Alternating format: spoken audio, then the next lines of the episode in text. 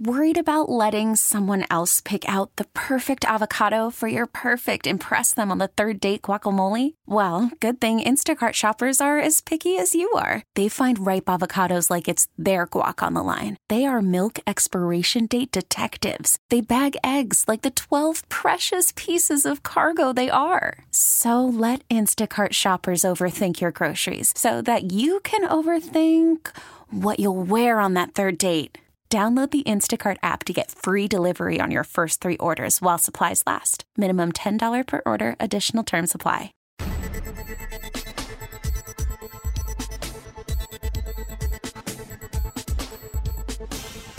Hello and welcome to Better Living, a show about the people and organizations that make an impact in our area. I'm your host, Nick Carissimi. Today's show focuses on the Jordan Elizabeth Harris Foundation. Two representatives are in studio to talk about what this organization does and how you can get involved. Up first is their executive director, Christina Judge. How are you doing today? Great, thank you. Well, thank you very much. I appreciate you driving all the way from Fort Worth, correct? Yes, Fort Worth. Okay, a, a previous guest, Brad Nallen, um, recommended you guys. I always ask for recommendations from guests, so afterwards I'm going to need one from at least both of you. Um, but uh, he had great things to say about your organization, and you told me off mic that he was part of your board. Is that correct? Yes, Brad is one of our board members. And do you work closely with him? We do. We do. He's very involved. And um, if you know anything about Brad, he's a marriage and family therapist. So he brings a lot of value to our board. Well, I do want to discuss what you do for this organization and how you found it. But first, I think we really need to just talk about the organization. Tell me about the Jordan Elizabeth Harris Foundation. What do you guys do? Well, what we do is we provide suicide prevention training and education for children, teens, and adults. And we have a few different programs. Uh, the first program that I want to speak about is our Hope Squad program. And that is a peer-to-peer school-based curriculum. It was founded in Utah fourteen years ago, and um, in a response to uh, a string of suicides in that area, the national director, Greg Hudnall, was a principal of a high school, and he basically came up with the curriculum that they have been using for quite a while in three hundred schools in Utah, and we have had it, we're in our third year here of using it um, in Fort Worth I S D. We also have White Settlement, and we've just implemented with Birdville. So this fall, we have about twenty-five schools. And what makes a curriculum unique is that instead of a single service delivery where someone comes in and talks to kids about uh, suicide prevention for an hour, this is ongoing, and it's ongoing, and the concept is really very unique in that the students actually represent Hope Squad student leaders. They're elected based on criteria. If the students are, um, you know, good listeners, they're um, able, you know, to be confided in. And the same names kind of bubble up to the top because they're nominated by their fellow students. Mm. These Hope Squad student leaders become the ears and eyes of the school. They don't become therapists or counselors, but they're taught to look for signs, um, ask important questions, um, persuade students to um, to. to stay with them so that they can get help. Um, the students are, uh, the Hope Squad leaders are supervised by um, Hope Squad advisors, and those are um, staff that are embedded in the school, usually counselors, um, intervention specialists, social workers, and um, sometimes even teachers. Um, when Ellen and I, we were in Utah, it was interesting. We went to a very small elementary school, and there was actually um, one of the um, custodians, Mister Rusty, was actually one of the Hope Squad advisors because he was very popular and the students felt comfortable with him and they trusted him. Of all the programs that you could have chose to implement, what spoke to you specifically about this one?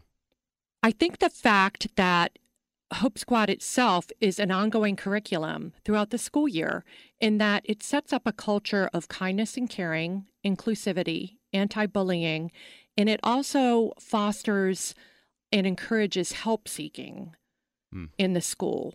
And um, that's very important because seven out of ten children are usually going to tell somebody if, if they're struggling with thoughts of suicide, and it's not necessarily an adult. And the thing that I have to say about that, though, is that um, when we go and we do the parent meetings, a lot of the parents will ask questions. Um, they'll feel concerned that their children that are nominated to Hope Squad might have too much pressure on them, but these children are already being approached, and it would be to the benefit for them to have the skills and tools that they need to be more effective um, if if students are struggling and come to them and talk to them. What ages are we talking about? Because you said there's twenty-five schools, correct? Yes, the curriculum starts as young as fourth grade.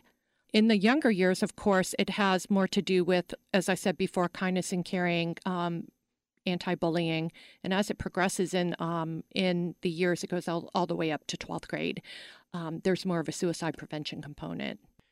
Is this taught in the school as part of a curriculum? Is this an after-school type activity for those that are part of Hope Squad? It depends. Each school is different. Sometimes they might have it be part of a period. Sometimes it might be an extracurricular thing. And so how does each school decide what, what is going to fit uh, their students? Well, the curriculum itself is pretty flexible, so it just depends on the, it on the particular school. Um, there's different models. Um, some schools will elect Hope Squad leaders every year. Some of them will use the same ones from year to year. And that's what's so wonderful about it, is that it's very flexible. What kind of, of kids are, are joining Hope Squad? What do you look for as far as students that want to participate and help others? If you stop and think of when you were in school, and if you were struggling and there was somebody that you wanted to talk to, you might have a few kids that you can think of. They weren't necessarily the popular kids. They weren't necessarily your best friends. Those are the type of students that are nominated and elected to Hope Squad. How does this nomination and election uh, happen? I mean, is it is it the kind of ballot box type thing, or do the students go talk to a teacher and mention this to somebody? Can you know, or if kids are interested, can they just volunteer themselves? How does that work? Well, it's um, there's three I, from from what I know. There's three questions that are asked, and it's something in, akin to maybe a Survey Monkey, and they'll put the names in. And it seems it's it's really amazing, but the same names kind of bubble to the top. Hmm. But the children have to have um, parental permission to participate in the program. As you mentioned before, a lot of parents are almost wary of having their kids deal with such, uh, let's say, heavy subject matter. What you're saying is that it's not really the way to look at it. This is a part of their lives already, and you're just giving them the tools to be able to deal with it better and also to help people that may need it. Exactly, Nick. And and is that one of the things that made you want to implement Hope Squad in this area? Yes. Absolutely. So those are the things that you're looking for that really you think make a difference, because a lot of your organization is, is developed just around education. Well, and I think one of the things that was a deciding factor in terms of using Hope Squad was the success that it had in Utah, and it ha- continues to have in Utah. Um, and, and that was a big factor right there as well. Currently, right now, the curriculum is being used in four hundred fifty schools in the United States, and there's a handful in Canada. Mm. And we have, of course, twenty-five schools here, and then it looks as though we're probably going to be int- implementing at least a dozen more in the spring. That many? So you're, I mean, that, I mean, that's a significant number. If you've only got twenty-five, you're going to add another twelve. Exciting, right? Right. And last year, the last academic school year, about twelve thousand students benefited from having Hope Squad in their schools. And oh. that number should probably double this fall. That's impressive. So is the organization really working towards pushing this out as much as it can? Has this become a major focus for your organization? Yes, it has. It has. All and right. Currently right now we're serving Tarrant County, but you know, in terms of expansion, we're we're not really sure as to whether or not we'll we'll be able to expand into other counties and when that'll take place. What do you think about that? Well, we have five hundred twenty-four public schools in Tarrant County. So there's a few that you need to get to still. Yeah.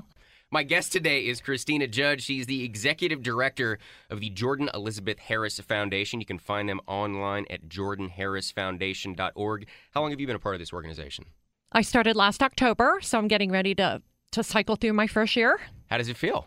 It's wonderful. I'm very passionate for the mission. Okay. Um, I have uh, a personal story. Uh, my daughter lost a friend of hers three years ago, almost three years. Yeah, three years ago this month. Um, he died by suicide. His name is Gabe, and um, it caused some challenges for my daughter. And um, luckily, I have a social work background, so I was able to find my daughter help. Mm. And so um, I knew what to do because of my background, and I want to make sure that everybody else has that opportunity to know what to do to help somebody. You said you worked in social work. Did you work within suicide, the suicide arena. I don't know. I don't know what the proper term is. Uh, but is is this something that professionally you had experience with uh, beforehand? Well, uh, this is my first foray into suicide prevention. Um, when I worked for the United States Army, I was a social worker, and I uh, managed social service programs for Army Community Service. Okay. Yes. I've been with um, in child welfare, I've been in healthcare, and I've also been in academia. You're all over the place. Wow. What did you, so uh, how long were you in the military for? Uh, I worked for the, I was a Department of the Army civilian, so I worked for ah. the Department of the Army for three years. Okay. Did you work with suicide and suicide prevention within the military? No, mostly mine was um, financial planning. Okay. I, I ran an Army emergency relief office.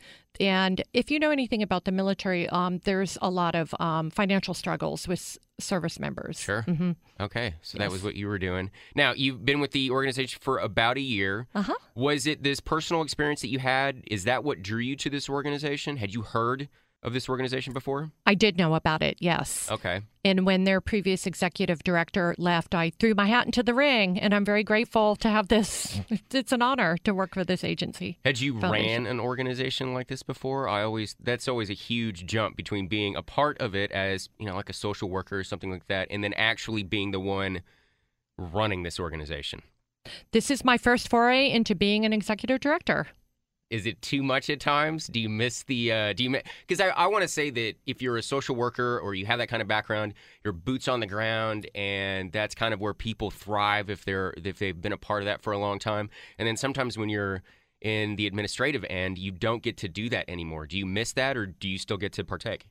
I think I get to wear a lot of different hats, and I like that because I can take all of my skill sets from previous positions that I've held and put them all together. And um, it's very busy, very fast-paced. Um, the days go by quickly, but um, it's very rewarding, and I love it. And I've got a great board and a wonderful team. I've got two other um, full-time team members. We're small, but we're mighty. And um, we do a whole lot. I was just going to ask about how big your staff was, because you're going to nearly double, I'm guessing, within the next year, the amount of schools that you're helping with just one of your programs. And there's only three full-time employees? Yes. Do you rely a lot on volunteers?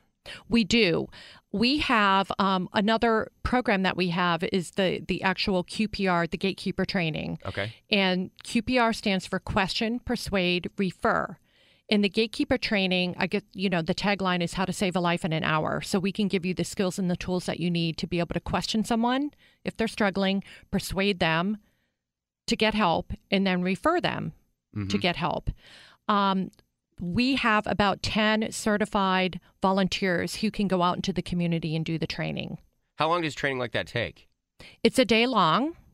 And what we discovered was that there are Up and up until just recently, there were only three master-trained Q P R people in the state of Texas. So we took it upon ourselves to recruit one of our volunteers, and she went through the master training. So now we have one in our community here in North Texas. That's amazing. Yes, only three excited. in the state. Well, now there's four. Well, now there's now there is four. You are absolutely correct. Um, is this a well-known form of training, or is this something else like Hope Squad, where you you heard about it, you found out it, found out about it, and, and like the results that you saw? We like to use evidence-based um, curriculum, and this is uh, the Q P R is evidence-based. Okay, you guys do a lot with uh, research. Do I understand that correctly? Oh, yes. Okay. So the research, along with our mission of providing suicide prevention training and education, there's another component of our mission that goes hand in hand with the services that we provide, and that is uh, depression research funding. So our board every year votes on an unrestricted dollar amount, and currently right now we're providing research funding support to the U T Southwestern Center for Depression Research and Clinical Care. It's Doctor Trivedi, and he is doing some very interesting things with his group um, in terms of depression research. They have um, come up with some very unique assessment tools. They're also looking at biomarkers in um, a person's blood to better pinpoint um, an antidepressant. I don't know if you know anything about that, but a lot of times what happens is here, a doctor will say, here, try this. That might not work. It might make things worse for mm. the patient. And um, this procedure better pinpoints um, a medication that'll work. I love organizations that involve themselves with the science of their subject. Was this always a component of your organization? Were you guys always trying to do research like this? In in terms of providing um, funding support, yes. Yeah, exactly. I mean, I, I know you're not actually doing this. I don't see you with a lab coat on, but, you know, actually being a part of that. You know, it's a, to me, you guys are actually trying to get ahead of this problem. The organization itself focuses on dealing with it and preventing it, but you're talking about preventing it, at least from a research standpoint, from a very early stage, let's say. You're really trying to get ahead of it. Well, I think what goes hand in hand with the programs that we have is actually doing something that will benefit people who suffer from depression, and that is the research aspect. You're right, we don't do the research, but we'd like to be able to provide some level of support to those who do. Christina Judge is the executive director of the Jordan Elizabeth Harris Foundation. You can find them online at jordan harris foundation dot org. I want to ask a little bit more about the Q P R training. You guys have an event that happens, uh, looks like once a month, mm-hmm. that I also uh, want to talk to you about. You have one coming up on September twenty-fifth. Question. That's what the Q in Q P R stands for. Explain that process to me. If you start off with the question, then you need to ask it a certain way. Would you, am, am I right saying that? Absolutely. I think that our language is very important when we're dealing with somebody who might be struggling with thoughts of suicide. Um, it's really very important for us to use language that's non-judgmental and to be forthright about it. If if you know of somebody who's struggling or they've expressed it, I think it's very important to just come out and say, are you thinking about suicide? Are you thinking about hurting yourself? Are you thinking about killing yourself? And instead of something that might be more judgmental, something judgmental might be, you're not thinking about doing something crazy, are you? Because what happens is you're kind of discounting the way that person feels. That actually, and, I never thought about it. That actually does sound like something most people would say, where you start talking about where I'm in a dark place, I'm not doing good, this, that, or the other. And then the person listening, I mean, it's not malicious or anything. You go, you're not thinking about doing something crazy, are you? Like, come on. That really sounds like a natural thing to say. And you're saying that that's like, don't do that. That's that's not a good way to start this conversation. But I think, Nick, that a lot of people are very scared and they they really don't know know how to ask that important question because it's very scary for them. Oh, why don't you try going for a jog or do some yoga, or, you know, maybe if you just, you know, try to replug or, I need you to know, go something. Through this training. Anytime I talk to them, I'm always like, get some more exercise. Have you thought about exercise? Change up the diet. How about more sleep? I It sounds like I could use a little bit of Q P R training. This isn't good. I think everybody can benefit from it. And and that's probably the most important reason why you're here. This is something that not a lot of people really want to talk about, but it's it's what you guys do. It's why you're here. Absolutely. Persuade. Now, obviously, no one's going to encourage someone to hurt themselves, but what are we talking about when we say persuade after we've figured out the right questions to ask? I think depending on the person that you're dealing with, you could be dealing with a loved one, you could be dealing with a coworker. I think it's very important to let that person know that I'm here for you, I care about you, and I'm listening. I want to help you. Will you allow me to help you? Are people as receptive to this as they should be? Or is this one of those things where you really have to work on somebody before they will finally open up and really tell you what's going on? Because I, I can't think of really anything that would be a more deep conversation to have with someone. You can't really have this conversation with a stranger. Well, we've actually had several people tell us that they've used Q P R on strangers before. Is you, that is that really the point of the training, that you can talk to anybody, whether they're a, a close friend or even a complete stranger? I, I have seen in the past that sometimes when people are, they're almost more free among strangers to an extent. Yes, I agree with you. So yeah. Is that kind of what this training is all about, where it could be for anyone in any situation? I believe so. I and believe so. And that's another thing that you guys really, really liked mm-hmm. about it. All right. So you have this, let's talk, let's taco about Q P R. You uh, you have them once a month. You have one on October twenty-third if you're looking far ahead in the calendar, but you also have one on September twenty-fifth. What do you guys do at this event?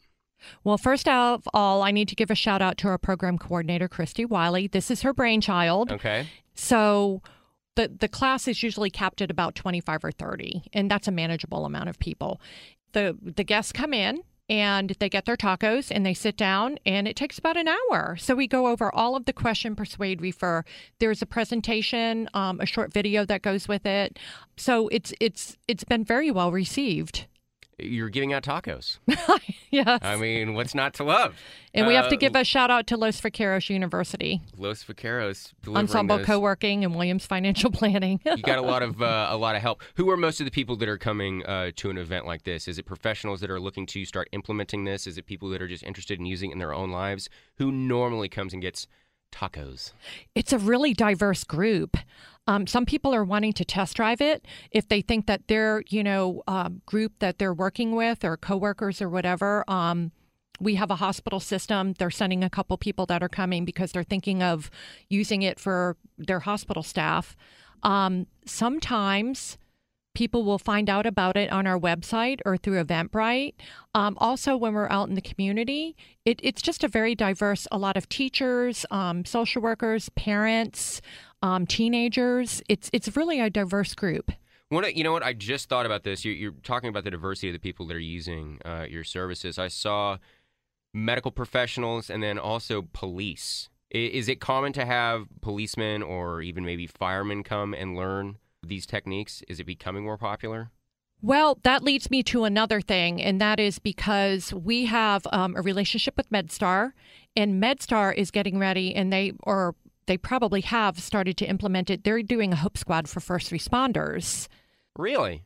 Right, right. Because when you stop and think of first responders, a lot of them are hesitant to reach out and get help because, of course, we talk about stigma again, and they may feel as though that might hamper their chances to um, continue providing emergency services, mm. um, promotion amongst the ranks. They may be pulled off um, and given a desk job, what have you. So the nice thing about the um, Hope Squad for First Responders is that it provides a safety net for them as well, in terms of encouraging help seeking. So there's pe- their peers are actually Hope Squad leaders and also first responders. Which is another big thing when you're dealing with that arena, whether you're a veteran or a first responder, it's hard to talk to people that don't understand that lifestyle. So that must have been a, a great way for you guys to get in there and to help them and, and to keep this program going. Is this a new program? It's a brand new program, and Desiree Partain with MedStar is responsible for starting it, and we provided some advisory, um, you know, some advice, but it's it's her baby. Did she did she approach you guys about getting this uh, into police departments? Is that how this started? Yes, and she's the one. It was her idea, so we just helped with some advice, and it's taken off, and so we're really happy that that's happening. That's exciting. What departments is it with? I'm it, because it's just started. I'm not really sure where she is at the implement, so, uh, so th- implementation I mean, this is stage. Brand yeah, new. It's brand new. So, I mean, it's got to make you feel good when people just start approaching you, wanting to use the techniques of your organization. You're just getting phone calls from people saying that they want to be a part of this. It's got to feel good.